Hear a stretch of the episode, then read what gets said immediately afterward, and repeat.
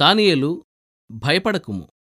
నీవు తెలుసుకొనవలనని నీ మనస్సును అప్పగించి దేవుని ఎదుట నిన్ను తగ్గించుకొనిన ఆ మొదటి దినము మొదలుకొని నీవు చెప్పిన మాటలు వినబడినవి గనుక నీ మాటలను బట్టి నేను వచ్చి తిని పారసీకుల రాజ్యాధిపతి ఇరువది యొక్క దినములు నన్ను ఎదిరించెను. దానియలు గ్రంథం పదవ అధ్యాయం పన్నెండు పదమూడు వచనాలు. ఇక్కడ ప్రార్థన గురించి మంచి పాఠం మనం నేర్చుకోవచ్చు. ప్రార్థనకు వచ్చే జవాబును నేరుగా సైతాను అడ్డగిస్తాడని స్పష్టంగా రాసి ఉంది.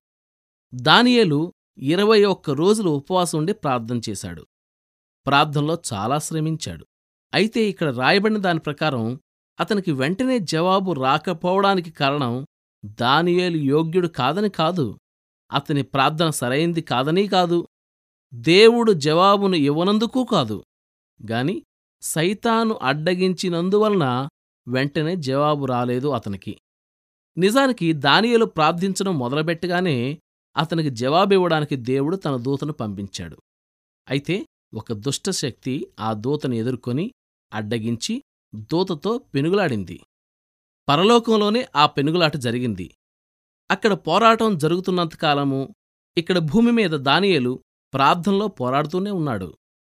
ఎలయనగా మనము పోరాడునది శరీరులతో కాదుగాని ప్రధానులతోనూ అధికారులతోనూ ప్రస్తుత అంధకార సంబంధులగు లోకనాథులతోనూ ఆకాశమండలమందున్న దురాత్మల సమూహములతోనూ పోరాడుచున్నాము.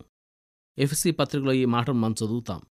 పూర్తిగా మూడు వారాల పాటు దానియేలుకు జవాబు రాకుండా సైతాను అడ్డుపడగలిగాడు. దానియేలు దాదాపుగా ఆశ వదిలేసుకున్నాడు. దానియేలును పూర్తిగా అణగద్రొక్కేయాలని సైతాన్ అనుకుని ఉండవచ్చు. అయితే మనం భరించగలిగిన దానికంటే ఎక్కువ శోధన మనమీదకి రానివ్వడం దేవునికి ఇష్టం లేదు. చాలామంది చేసే ప్రార్థనలు సైతాను చేత అడ్డగించబడుతూ ఉంటాయి. అయితే మీ విశ్వాసం ప్రార్థనలు అలా పేరుకుపోతూ ఉంటే మీకే లాభం. ఉన్నట్టుండి ఒక్కసారిగా వరదలాగా ప్రవహించి జవాబును లాక్కొస్తాయి.